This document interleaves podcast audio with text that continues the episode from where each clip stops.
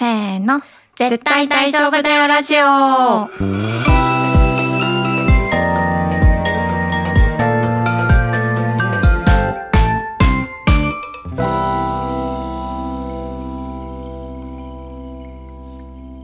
萌えです。愛です。このラジオではクリエイティブ業界に身を置き、日々をサバイブする女子二人が漫画やアニメをはじめ自分たちを大丈夫にしてくれるものについて愛を込めて話していきます。はい。今回は、ついにやってきましたね。やってきましたね。はい。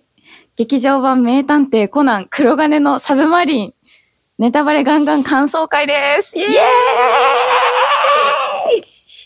いや、もう、この日、この収録を本当死ぬほど楽しみにしてました、この4月は。はい。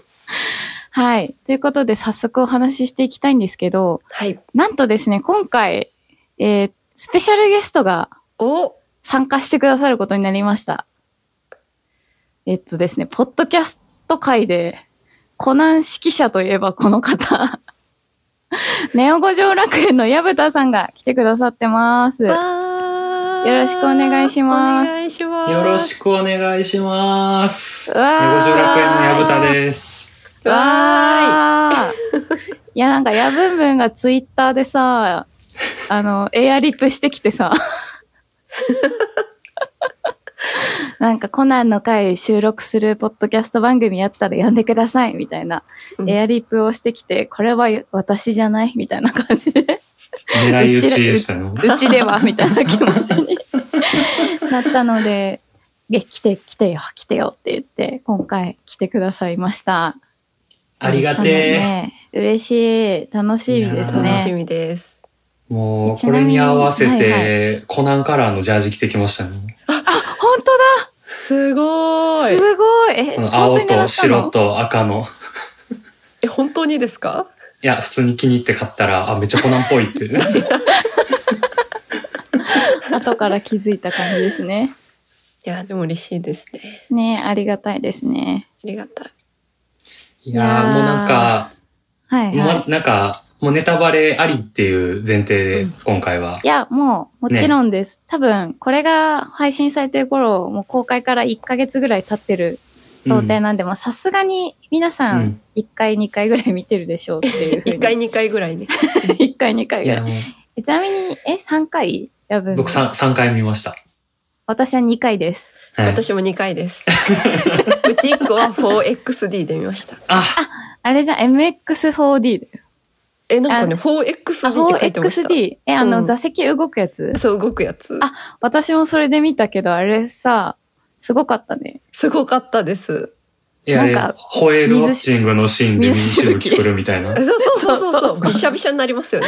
今回のやつ。さ、なんかさ、足元、深海、あ、そう。あ、ごめん、足元のさ、なんか、紐みたいなやつ痛くなかった？あった。なんか、ムチみたいなやつ。ムチみたいなやつあったよね。なんかね、足元をムチで叩わかった。あかれるみたいな。の、ピンガが乱を蹴るシーン。そうそうそう。そうそういうところにありましたよね。あと最初のなんか、ユーロポールの人がキールに追われてるシーンとかで、めちゃめちゃ足元からムチみたいなやつ出てきて、あびっくりした痛い、痛いって。こめかみかと思った。こめかみ。はえー、すごいいいなそれ羨ましいな。そんな感じでね、ちゃんと見てきましたね。はい。なるほど。ちょっとだからお話できることたくさんあると思うので、うんうんまあ、ちょっとざっくりいろいろとね、時間が許す限り話していけたらと思います。いや、本当に。はい。これ、あらすじとか映画の言っとく？あ、確かに。では、黒金のサブマリンのストーリーについてご紹介します。東京八丈島近海に建設された世界中の警察が持つ防犯カメラをつなぐための海洋施設パシフィック V 本格稼働に向けてヨーロッパの警察組織ユーロポールが管轄するネットワークと接続するため世界各国のエンジニアが集結。そこでは顔認証システムを応用したとある新技術のテストも進められていた。一方、園子の正体で八丈島にホエールウォッチングに来ていたコナンたち少年探偵団。するとコナンのもとへ、沖谷スバル、かっこ赤井秀一からユーロポールの職員がドイツでジンに殺害されたという一本の電話が。不穏に思ったコナンはパフィシパシフィック V の警備に向かっていた黒田。やばい、黒田何でしたっけこの人。兵衛さんですね。兵衛。黒田兵衛ら警視庁関係者が乗る警備艇に忍び込み、施設内に潜入。するとシステム稼働に向け着々と準備が進められている施設内で一人の女性エンジニアが黒ずくめの組織に誘拐される事件が発生。さらに彼女が持っていたある情報を記す USB, USB が、ある情報を記す USB が組織の手に渡ってしまう。海中で不気味にうなるスクリュー音。そして八丈島に宿泊していた灰原のもとにも黒い影が忍び寄り、決して触れてはいけないブラックボックスが開かれた時、封じ込めた過去が今、洋上に浮かび上がる。はい、ちょっと、あいちゃん今日いい感じだね。USB のことを USB って呼んでて、すごいアニエスベみたいでおしゃれ。あの、黒田兵衛の漢字がね、あの、ベイって読めちゃうっていう。いや、あの、止まったところをカットして、綺麗に読めたように工作しようと思ってたんですけど、突っ込まれたから 工作できなくなっちゃった。いや、もう、私も USB でちょっとこらえきれなくなってしまった。そうちょっと笑い声がちょっとにじみ。フランフランスの香りが急に。ああーありがとうございます。ね、今回八丈島が舞台ということで、まうんあ、島行きがちですけど、コナンは。確かに。あと、でかい建物破壊されがちですけど、うんやっぱりね、うんまあ、どんどん新しいでかい建物ができて、どんどんぶっ潰れていくのがコナンの世界の常識なんですけど、はい。いや、なんか今作26作目ですけど、僕個人的には今までで一番かっけえ施設やなって思ってるんですけど、ああ、そうね、確かにね。確かにうんなんかデザインがもうめっちゃすごい。うんうんううん。ん。なんか設定資料とか。そうそうそうそう。いや、なんかあの、あれのパシフィック V をデザインしてる人、なんか結構いろんなゲームとかアニメでデザインしてる人っぽくて、そのう人んツイッターでも流れてきて、うんうんうん、見た見た。そう。爆破されるって分かってる建物デザインする心境どんなんやろうなと思って。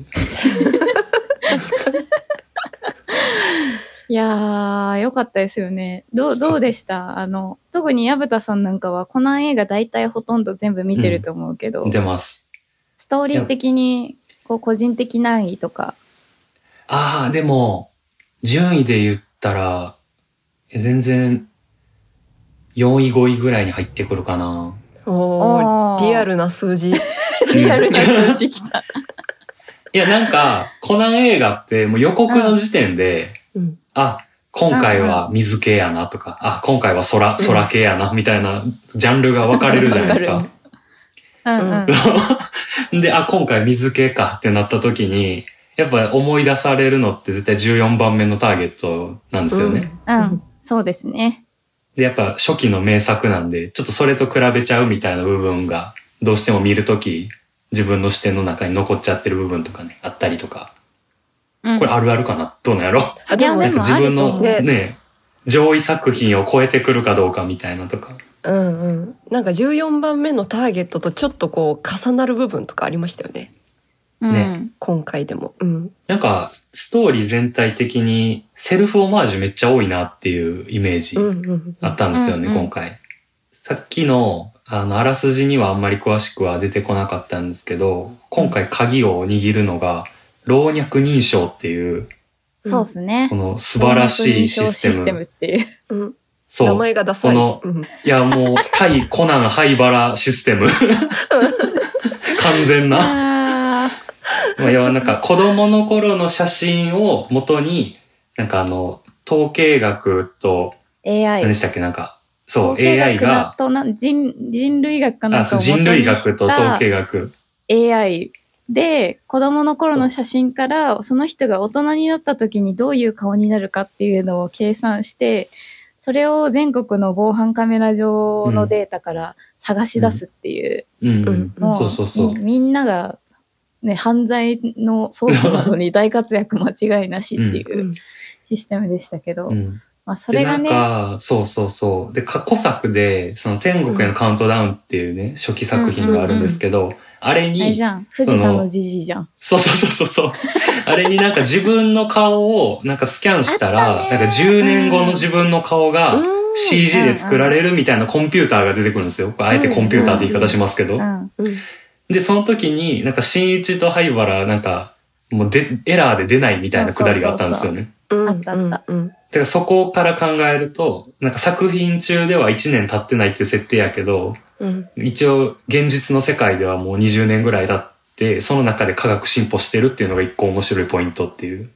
うん。だからコナン全体的にめちゃくちゃそれを感じる。そうそうそう。昔の映画とか見ると。うん今回さ、その、ちょっと、一通りストーリーの話から行きたいんですけど、はいはい私あの、犯人自体はマジで速攻で分かったんですよ。いや、もう同じく。でも、あれはすごいなんか簡単じゃないですか？あの、うんこのうんうん口のところをこう指でスッてやる仕草。っていうのは、なんか、そう。なんかもう、謎の、なんか絶対にそこに注目してねっていうシーンをもう冒頭から差し込みまくってたから、うん作品側の意図として、うんあ、これはっていうので多分すぐ気づいた人多かったと思うんだけど、うんなんかでも結果的にさ、なんかディープフェイクですみたいな話出てきて、うん。う んちょ、それはちょっと予想外だったかも。なんか、あの、どうなんやろ個人的には、もうキャラデザの時点で、え、うんこいつ女装じゃないって思っちゃって、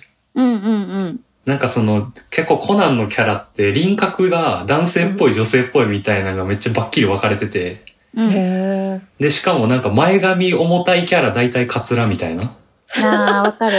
えへえで、あとなんかでも、コナン映画って大体あのゲスト声優で犯人分かっちゃうのに、でうんわかる。今回結構いろんな人人豪華やったんですよ、うん。容そうそう疑者みんな。そうそうそうなんです。諏訪部純一とかがね、あかの、神谷さんとか、う。ん、そう。殺される人とか、あのエンジニアーズが大体全員豪華っていう。う。んそう、神谷さんインド人やってるみたいな。うんうんで、っていう結構豪華な顔ぶれで犯人誰かわからなくなってんのに意味深な動きすなって思って。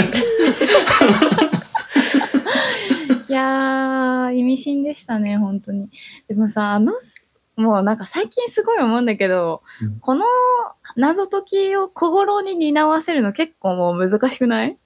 なんかもう、見せ場無理やり作った感すごかったっていう、今回。うんだって小五郎、はあの、酒飲んでご飯食べて寝てただけじゃん、ほぼ。その小五郎がなんか突然パシフィック V に送り込まれ、送り込められて、なんか突然推理しだすのちょっとお話の筋的にもう無理ではってちょっと思う。いや、でも、めっちゃ面白かったの、神谷さんの声で、眠りの小五郎ってめっちゃ大きい声で言ったし、めっちゃ笑ってしまった。ちなみにこう、個人的にここのシーン良かったなっていうのはあります？愛ちゃんとか。えっと私は今日ちょっと恋話に来ているんで申し訳ないんですけれどもいや、いいですよ、もちろん。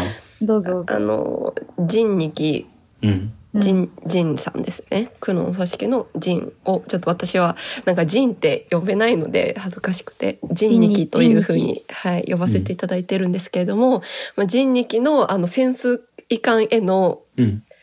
登場シーンヘリコプターから。はしご降りてくるとこいやわかるわかる。ヘリコプターから潜水艦にこう、こう、着地するところの、あの、夕日に謎に照らされ、そうそうそうそう。水がこう舞い、髪の毛も舞い、オレンジ色のキラキラキラみたいなやつわでか、るわかる。ね、なんか宝塚のフィナーレみたいな感じで。無駄な紙作画そうそうそう。からの別にいらんのにすげえトコトコ降りてくるシーン。謎の尺のシーン。そしてなんか多分あの、潜水艦あんまり見られてはいけないのに、ちょっと人力が黄昏れているシーン。うん。わかるわかる。潜水艦わで。上でタバコを吸うシーン。そうそうそう。あそこですね。兄貴、こんなところにいらしたんですか？ってやつね。ウォッカの真似。いや、でもあれ、ジンの登場シーンの一番の突っ込みどころは、あの、片手で帽子押さえながら片手ではしご降りてくるって、いや、もう脱げよっていう。いや、人力、ちょっと、頭皮にもうん。コンプレックスがある説。のかな。ちょっとどうしても脱ぎたくない気持ちを、すごい感じる。いや、てか、もっと言ったら、ーあれ、別に正直、ジン合流する必要なくて、本当は。うん。うんなんか、うその、言うたらあれ、ウォッカが、あの、灰原愛が実は子供の姿で生き延びてるっていうことを掴んで情報そうを。、そう、そう。で、写真送るやつたじそうそう、そんのに。で人力に画像をクリアしようかって言ったのに、いや、直接見るとか言ったから、わざわざヘリコプター、ヘリコプターから潜水艦っていうめっちゃ危険なルートで画像を見に行く。先にちょっと送ってみとけばいいなっていうのはあったけど。そんでなんか、結局それで直接、灰原愛捉えたのに直接見に行ったら逃げられてて。なんでやねんと思って。いいや、マジで乗り越し苦労感半端ない。ねや、本当に。いやー、でも、あれですね。ウォッカさんも良かったですよね。ウォッカってすごい優しい、優しいよいね。や優しい。あの、キール、キールに全部キールが1から10まで説明するとこ確かに。いや、そう。なんかそのキールが、こう、灰原愛を、こう、縛るふりをしてう、ん、うん、うん。で、こう、盗聴器をあえて仕掛けさせるっていうので、この潜水艦からの脱出のルートをウォッカにとぼけて聞くっていうので、あれ結構面白いシーンだったんですけど、で、めちゃくちゃ怪しいのにウォッカがめちゃくちゃ丁寧に全部説明してくれたから、で、全部説明し終わった後に、大丈夫かよお前って言って、いや、こっちのセリフやと思って。めちゃくちゃ面白かった。本当に愛おしい。ウォッカ意外といい先輩。ね。キールさんかっこよかったですよね。かっこよかった。ジンがさ、お前尋常じゃねえぞ、みたいなうん。こと言って、あなたの方が尋常じゃないわよ、みたいな。こう、額で銃をこうガッて押し返すそう、あれすごかったね。ところがすごいかっこよかった。こう、細やかなシーンですけど。やよっぱ肝っ。玉、肝っ玉がね、うん座ってますね。えちなみに愛ちゃんがジンに恋をしたのはそのヘリのシーンだけいや、いや違うんですよ。ヘリ、さすがにヘリだけじゃなくて、まあ今までも見てたのでコナンは。でも全然好きじゃ、そんなに好きじゃなくて、うん。ちょっとこう、あの、意識するようになったのは、うん。あの、今回のあの映画に向けて、えっと、ミステリートレインの回を、はいはいはい。今、アマゾンプライムでちょっとこう、そう特集みたいな感じでまとめられているんですけれども、あの、ちょっとこの、今回の映画でも話が出てくる、まあ、灰原愛ちゃんが、組織的には、こう、もう、あの、なんだ、死んでしまったっていううん。ことにするためのストーリーが過去にアニメの方であったんですけど、で、それをちょっと見返そうと思って見てた時に、うん。なんかめっちゃポエムじゃん、ポエマーじゃんってなって。だからまあ、コナンの登場人物って、まあそういう人多いんですけど、めっちゃ比喩表現がすごい豊かじゃないですか。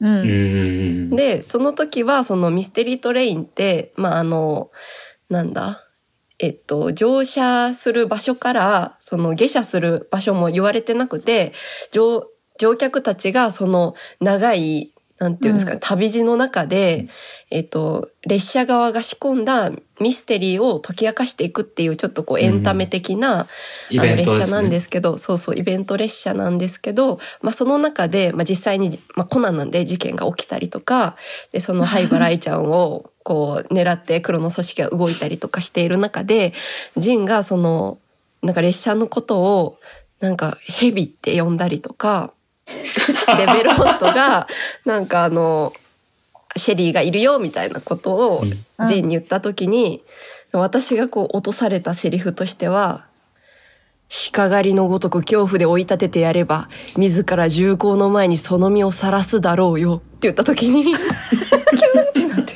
キュンなの？それ。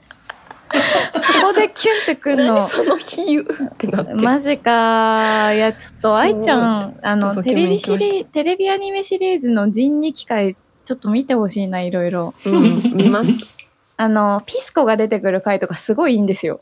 ああの、米花ホテルみたいなところで、うん、なんか、有名な映画監督かなんかがこう亡くなっちゃって、その人を忍ぶ会みたいなのが行われるんだけど、うん。まあ、その中にこう黒の組織の仲間がいて、うん。てか、そもそもその、ハイド町、米花町で、こう、人力とウォッカがたまたま現れて、うん。まあ、コナン君がそこに盗聴器を仕掛けるっていうところからスタートするんだけど、うんうん。なんかその中の、やっぱその話の一連の中の人力もすごくポエミーで、なんかし、シあェリれですあのーみたいな。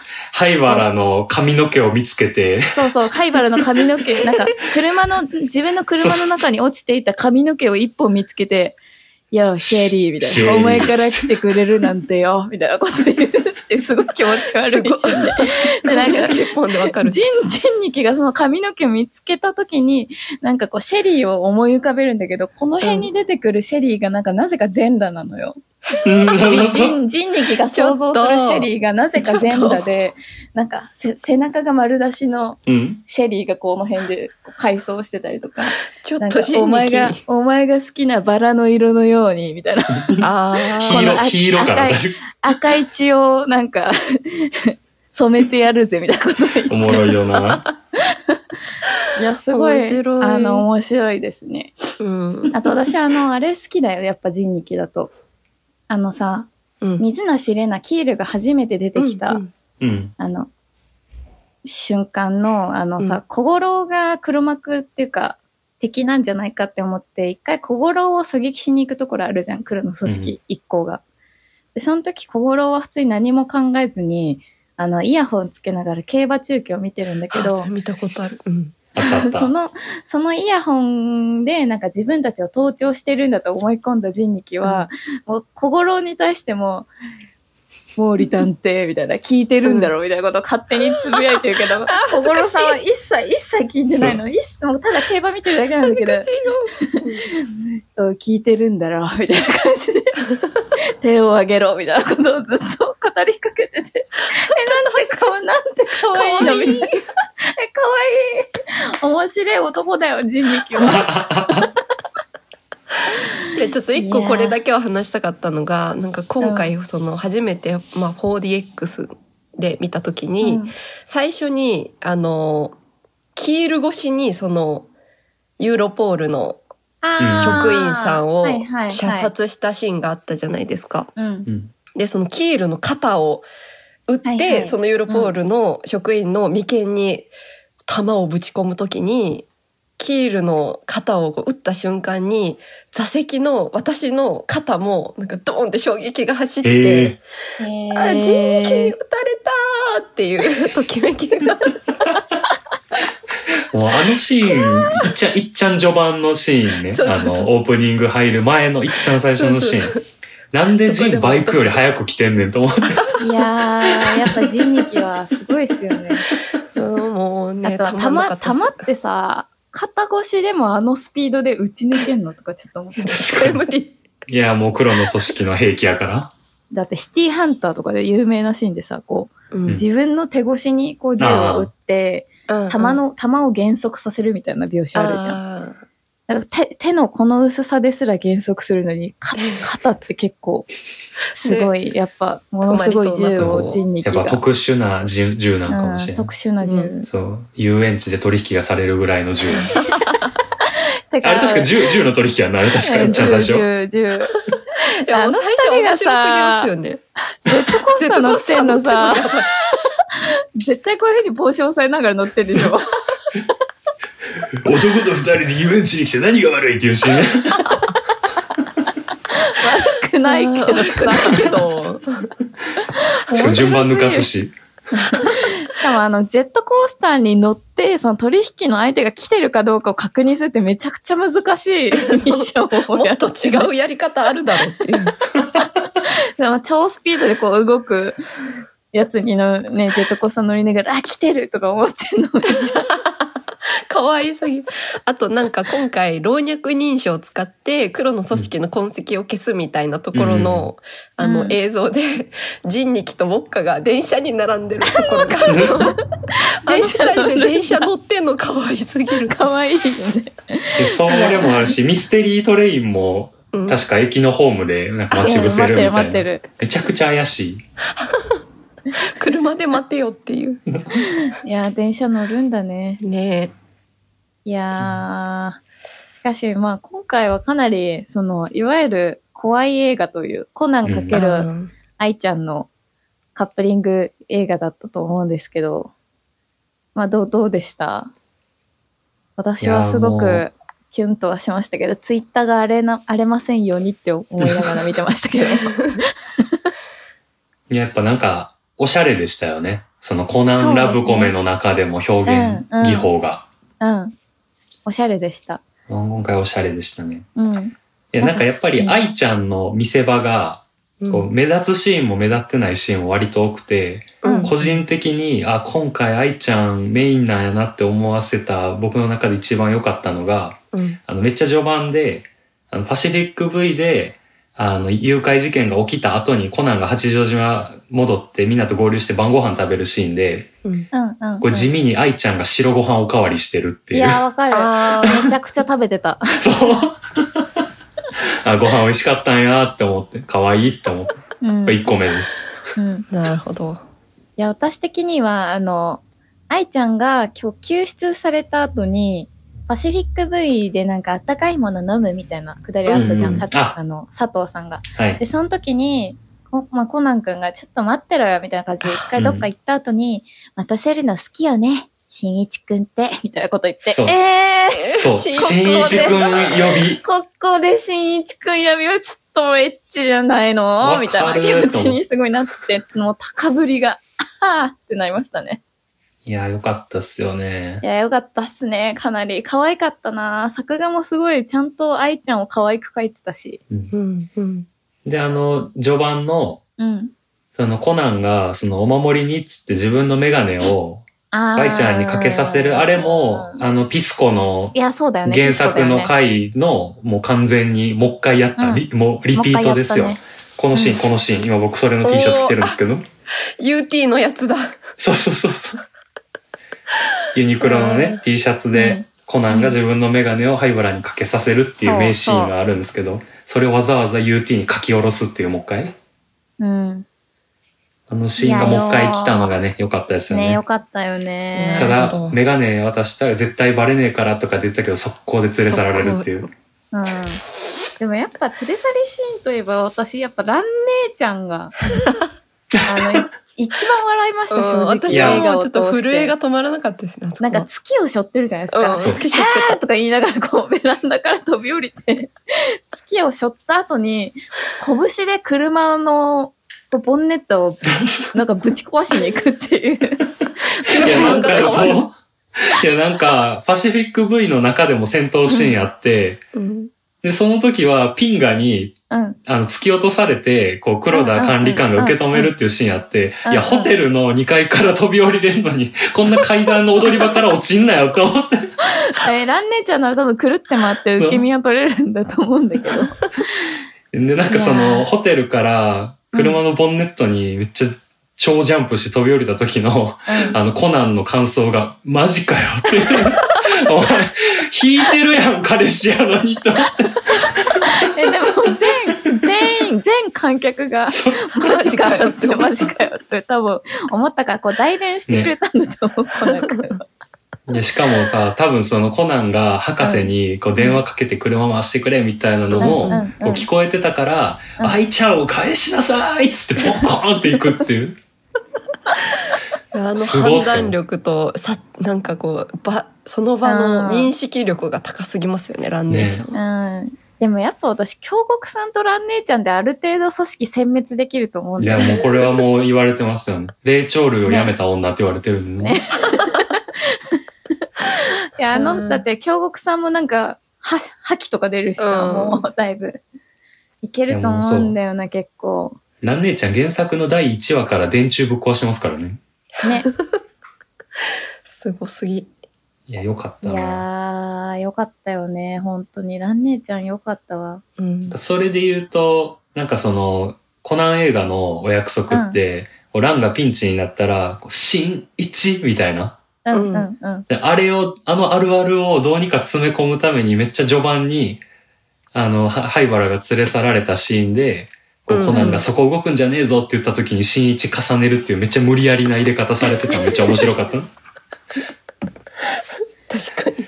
うん。ほほんでキャンティーの球は一生当たらへん。550ヤードクリアとか言ってたのにね。ねでもあれでもクビにならない組織って結構いい組確かに。織ですよね。いや、なんかもうこれ黒の組織の不思議ね、もうなんかその、ヘマしても全然殺されへんのに、あの、灰原とか、あの、新一の正体突き止めたやつは殺されるっていうい意味わからんジンクスがありますからね。確かに今回もね。うん。うん。ウォッカとかも結構死んでると思うんですけどうね。ん。ねいいや、ほんまに、だってもう今回、ねせっかく誘拐したのに、もう、灰原に逃げられてる時点でもう殺されてもおかしくないのに、ね。ね。ドア開けた瞬間に、何？とか言って、バカだとか言って、実はこう、すごくアットホームな職場なのかもしれない。ね。いやー、よかったですね。ちょっと話戻るんですけど、私、うん愛ちゃんのな発言の中で、その、まあ、子供の言葉や言動で人生が変わることもあるっていう風なし、やつあるじゃないですか。うん。言ってましたもうあれね。、あの、あゆみと、あゆみと愛ちゃんの絆やんって、ねめちゃくちゃ完全に。キュンってきました。完全にもうあゆみと愛ちゃんなんですよ。で、それをフリーにするかのように掛け布団かけるっていう。そうそうそうそうそう。うん。だから、愛ちゃんとあゆみの絆がこう、随所にこう散りばめられていて、それがすごい個人的にはこう、コナンのテレビアニメシリーズから追ってる身としてはこう、うん そうよね、みたいなうん。感慨深さがすごいありましたね。うんうんうん。なるほど。確かうん。に。あとは博士と灰原の絆とかもね。うん。ああ、博士。博士号泣。うん。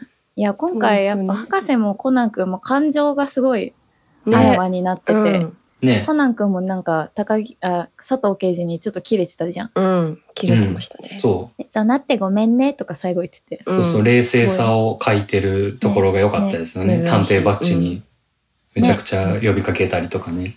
ね。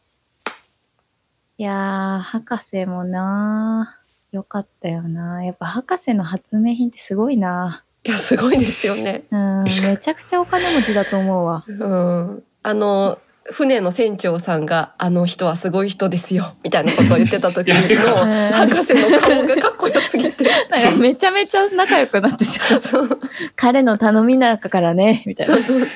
なんかすげえ意味深な登場の仕方したのに、あの人ただ博士を褒めただけのおじさんで終わったの。そう、なんかの犯人かなとかすごい思ってたけど、全然違った。普通のいい人でした。ただのいい人だった。うん。いやー、ちょっと私ここで、あの、ベルモットの話もしたいんですよ。はい。もうこれがメインと言っても過言ではないではい。すよね、これがメインと。と言っても過言ではないと思うんですけど、はい。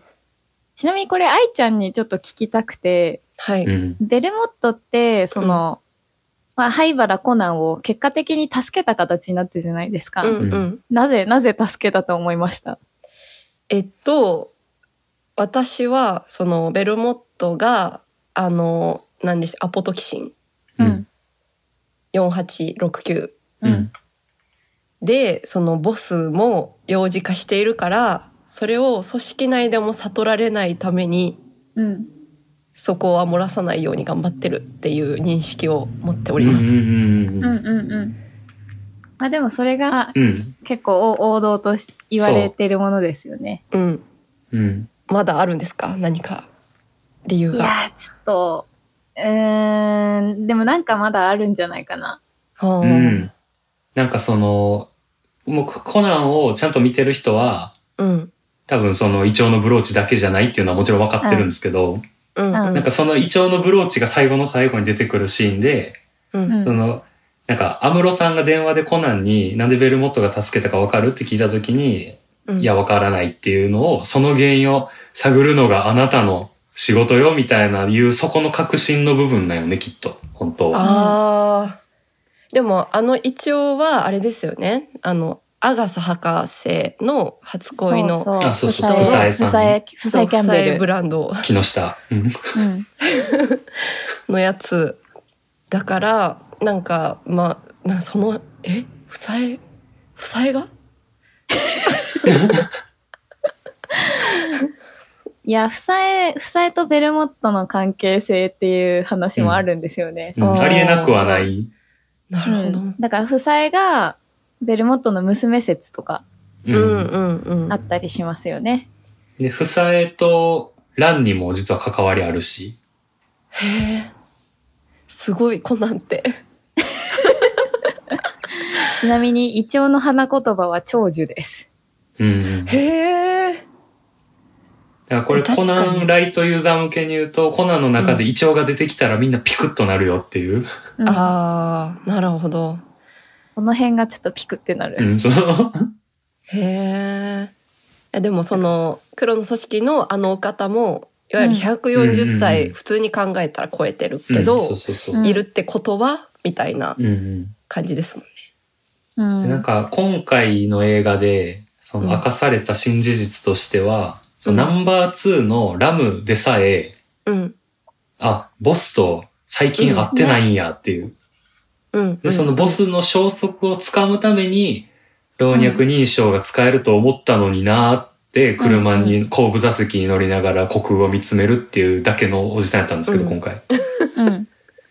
けど、そうですねそう、でもボス的には、うんあの、ベルモットに老若認証潰せって命令下してるっていう。ここがもう肝ですよね、今回うのん。コナンファンの見る点としては。うん。で なんかでもうん老若認証潰せって言われた瞬間にベルモットがめちゃくちゃ灰払いになりきる身支度整えるシーンめっちゃ面白かったんですよね。しかもなんかいっぱい服あってさ、どれにしようかなみたいなテンションで。で、そのレあのレパートリーにセーラー服入ってるっていう。そうね。学生服もちゃんと。ねいやー、面白いな、コナンって、やっぱ。うん完結、完結してほしい。ねいや、本当に、いや、なんかコナン本当に完結しないといけないと思ってる理由の一つとして、池田修一さんの寿命っていう？いや、あのね、正直声優陣結構もう、尾形健一さん、あが、アガサ博士の、あの人もお年84とか3とかなんですよ。なかなかちょっとそろそろいや、そう完です。頑張っていただきたいですね。本当ですね。なんかちょっとワンピースとコナンは声優メインの人が結構被ってるんで、ちょっとなんとか綺麗に終わってほしいんですよね。そうですね。確かに。で僕今回パンフレット買ったんですけど、まあ多分いいつも載ってるとは思うんですけど、うん今回は高山みなみと林原めぐみの対談がこううん。載ってるんですけど、それの中でもうあの、林原めぐみが台本読んだだけで号泣したっていうのがすごいそうそ良くて、う。うん。なんかこれさ、あの、ポッドキャストでさ、アニゾーンっていう番組あるんだけど、聞きました聞きました。そう、それで月ごとに特集するアニメが変わるんだけど、4月特集がコナンの映画だったので、うん。こうキャストの人と、あと監督の方が出て、まあおしゃべりしてるんだけど、なんか林原さんすごいずっと泣いてたって言って、うんでこれはうん愛ちゃんとしての気持ちで泣いてるんじゃなくて、林原めぐみとして泣いてたって言って、うん。すごいその話良かったですね。うん。一番あのアニゾーン聞いて個人的に嬉しかったのは、あの声優陣がみんなキャラになりきってい LINE や、わしてるっていう。かるわかる。あれ、いいよね。あの話超良かったよね。で、なんか、高山みなみが、そのコナンのあの LINE スタンプとかで、こう、うんお任せろみたいなスタンプ使った時に、あの、灰原ちょっとイラッとするっていう話とか、めっうん。ちゃいい話やなと思って。うんいい話。いい話だ。そうそうそうでも、あ、の、ちょっと話戻るんですけど、うん。コナンビギナーとしては、うん。結構その、愛ちゃんとコナンくんのうん。関係性みたいな結構問題視してるんですけど、今回。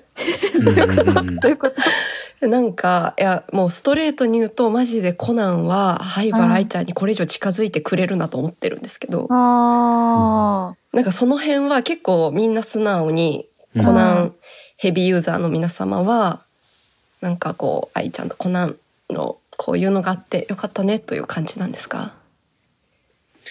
ー。えうー、ん。よかったねっていうわけではないが、なんだろうな。いや、私は、あの、いわゆる怖いっていうカップリングも割と好きな方で,、ではあるんですけど、うんうん。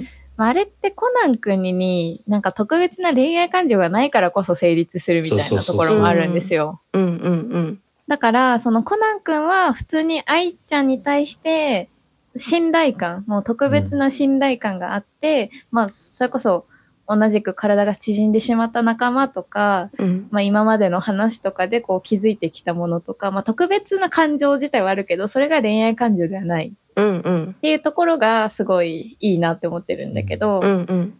で、灰原さん自体は、まあ、なんかその、おそらく恋愛的な感情もあるとは思うんだけど、うん。なんかそれを持ちつつ、なんかだからといってどうしたいわけではないみたいなところが個人的にはすごく好きうんなるほど。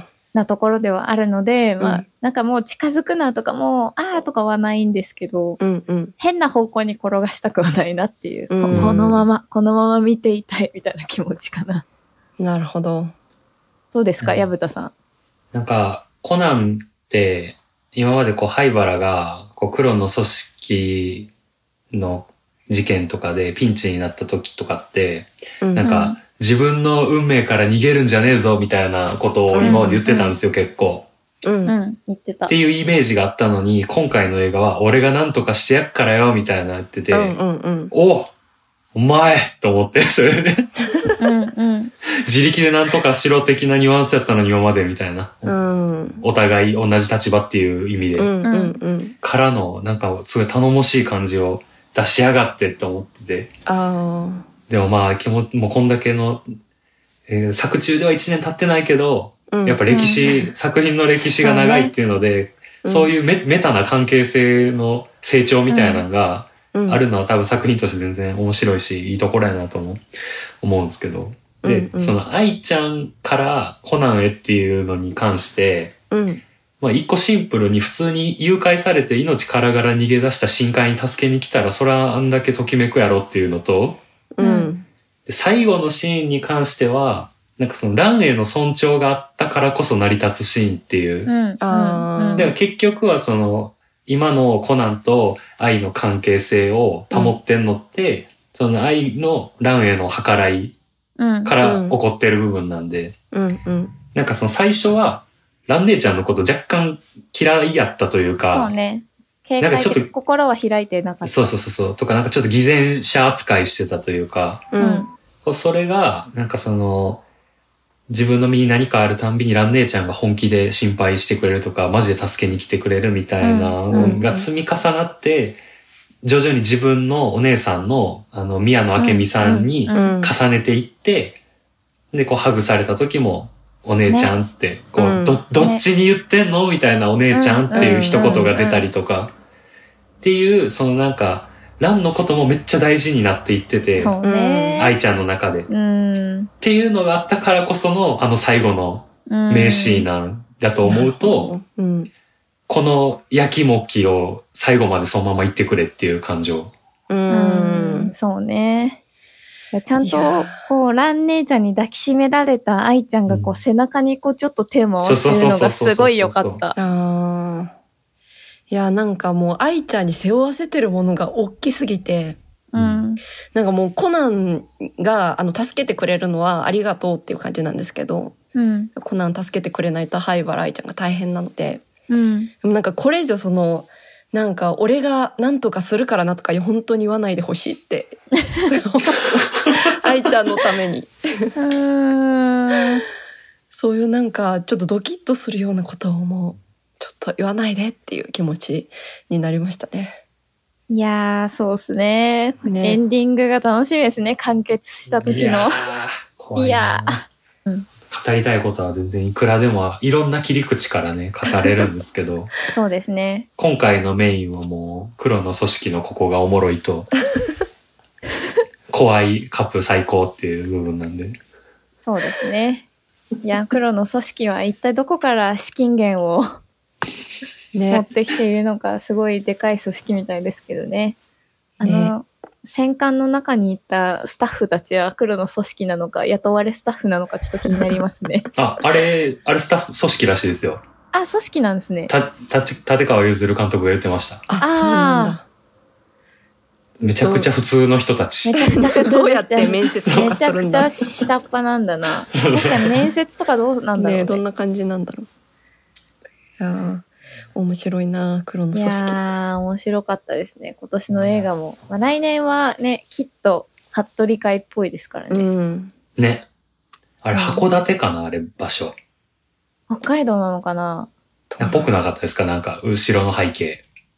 うん。いや函館かも。楽しみです。楽しみですね。毎年この予告を楽しみに生きてるみたいなところあります。うん。うん。いや、毎年ちゃんと次の予告できててすごいですよね。スケジューリングが。うん。来年は空系ですね、多分。空系ですね。うんまた、ハワイで親父に習った飛行テクニックが。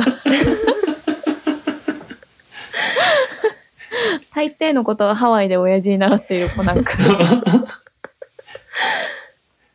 いやー、本当に面白かったです。まだ見てない。人も多分ね、これ聞いていると思うので、うん。多分その、誰が犯人とかいう部分よりかは、うん。なんか今あの、それこそアマプラとか、フールとか、うんあ。とはサンデーウェブリとかで、こう予習になりそうな本編がいろいろわかるんで、そうね。それ見た上で、YouTube がいいです、あそうですね。はい。まあ、このネタバレ聞いた上でも全然楽しめる。うん。映画これだと思うでね、損なわれる魅力ではないので、そうですぜひ聞いていただきたいですけね。ど。うんそう。もう最後のスピッツのエンディング曲が超最高なんでね。超最高だった。結構、最後まで美しい。ね、なんかコナンのさ、主題歌ってさ、まあなんか、どれがとかは明言しないですけど、ちょっとダサい時あるんですよ。でビーズのワンンの話ですか？ちょっとあの、どれかとかは明言しないですけど、あの、実写の映像と合わさるうん。エンディングがちょっとダサいなっていう時結構あるんですけど、今回は普通にすごい良かった。めちゃくちゃ美しいので、めちゃくちゃ珍しく美。しい、珍しく。いやー、私すごい、エンディングでめっちゃ笑ったの根性のフィストだったな。言っちゃった。あれすごい良かったですね。すごい好きでした。いや、わかるわ。いやー、てかあれだな、ピンガの話しなかったね。あピンガっていう優秀なのに、うんうんすげえ小物ぶってるやつがうん。頑張ります。ねあんな5年も潜伏してたのに。5ちなみに、年間粛々エンジニアしてたピンガ。ちなみにピンが25歳らしいですよ。え、若い。えー、若い。10代で組織入ってるかもしれん。やだ。えでも私ピンがすごい好きだわ。結構今まで、その、黒の組織の、まあ死んでしまった人たちの中では、やっぱキュラソーが一番かっこいいなって思ってたんだけど、ううんん。ピンが結構並ぶぐらい好きでしたね。あの、うん豊かな表情筋と、確かに。あとあの最後、なんか、開けろ、おい、みたいな、ラインみたいな。すると殺されてる。すごい、あれめっちゃおもろかったな。めっちゃ多かった。ついた、開けろ、おい。既読無視。既読無視爆死ですからね。今既回読無視爆死。あと爆死のシーンも良かったです、すごい。うん。笑いながら死んでいく。うん、そうそうそうそう。それピンガの話すればよかったな、もっと。ねピンがね。グレースとピンガが声優一人二役っていうやばさ。いやーマジでやばかった村瀬さんが。村瀬さん、マジで両生類ってやつですね。うん。マジモンの両生類。ねいや、ピンがいいキャラだったなったもっとラン姉ちゃんと戦ってほしかった。確かに。うん。素手で。まあその今回のもう一個の見どころはピンガを通して黒の組織もやっぱ一枚岩じゃないんだなっていう人間味あふれるうん。感情論みたいなのが渦巻いてるのが一個魅力ですね。うん、うん。そうでしたね。うん。よかったな。いや、よかった。黒の組織よかったわ。もう3回も見たから、うん。ウォッカが喋るところモノマネして映画館で言っちゃいそうなぐらいもう 印象残ってたからな。あー。そうななんかあの、ウォッカがさ、その、灰原を最初に誘拐しようみたいな話をみんなにした時にさ、みんな私はパスとか言って、めっちゃ振られた後に別にいいしみたいな。別にお前らのこと頼りになんかしてないしみたいなこと言ってたのよかった。可愛かった。可愛かった。ピンがと組むしでその後みたいな。で、その後なんかジンに電話するときも普通に考えたらありえへんのにめっちゃ熱弁してんのめっちゃよかったよな。だからシ、シェリーがガキのなりになって生き延びてたんですよとか言って。何を言ってんねん愛と思ってお。しい。いや、愛おしいウォッカ。マジで、黒の組織の人間味を担保しているウォッカ。ね、だからジンも優しいんでしょうね、ウォッカ。こんなところですかね。結局1時間弱ぐらい喋っちゃいましたね。ああ、なんか全然まだ序章みたいな気持ちだったのえに。全然ね、2時間ぐらいしゃ、コナンの映画の長さ以上に喋れる。いやー楽しかったです。はい、ありがとうございます。絶対大丈夫だよラジオでは皆様からの感想やリクエストなどのお便りを募集しています。お便りは各エピソードの概要欄にある Google フォームよりお願いします。お便りを寄せてくださった方には番組オリジナルステッカーセットをプレゼントしています。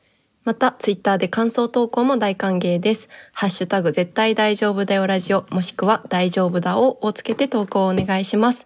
おはカタカナです。番組のツイッターの ID は、アットマーク DAJOBU アンダーバー RADIO 大丈夫ラジオです。よろしければぜひフォローもお願いします。はい。いやー、こんな感じで終わりたいと思います。ちょっと次回予告考えてなかったのでせずに終わります。はい。あ、矢蓋さんなんか、どうでしたか、ハッシュタグ絶対大丈夫だバーロもつけていただけると嬉しいです。確かに。絶対大丈夫だ、バーロー。バーロ、バーロです。バーロです。バーロです。あ、バーローの後は伸ばし棒なしで、バーロでお願いします。はい。じゃあまたよかったら聞いてください。聞いてください。せーの、バイバイ。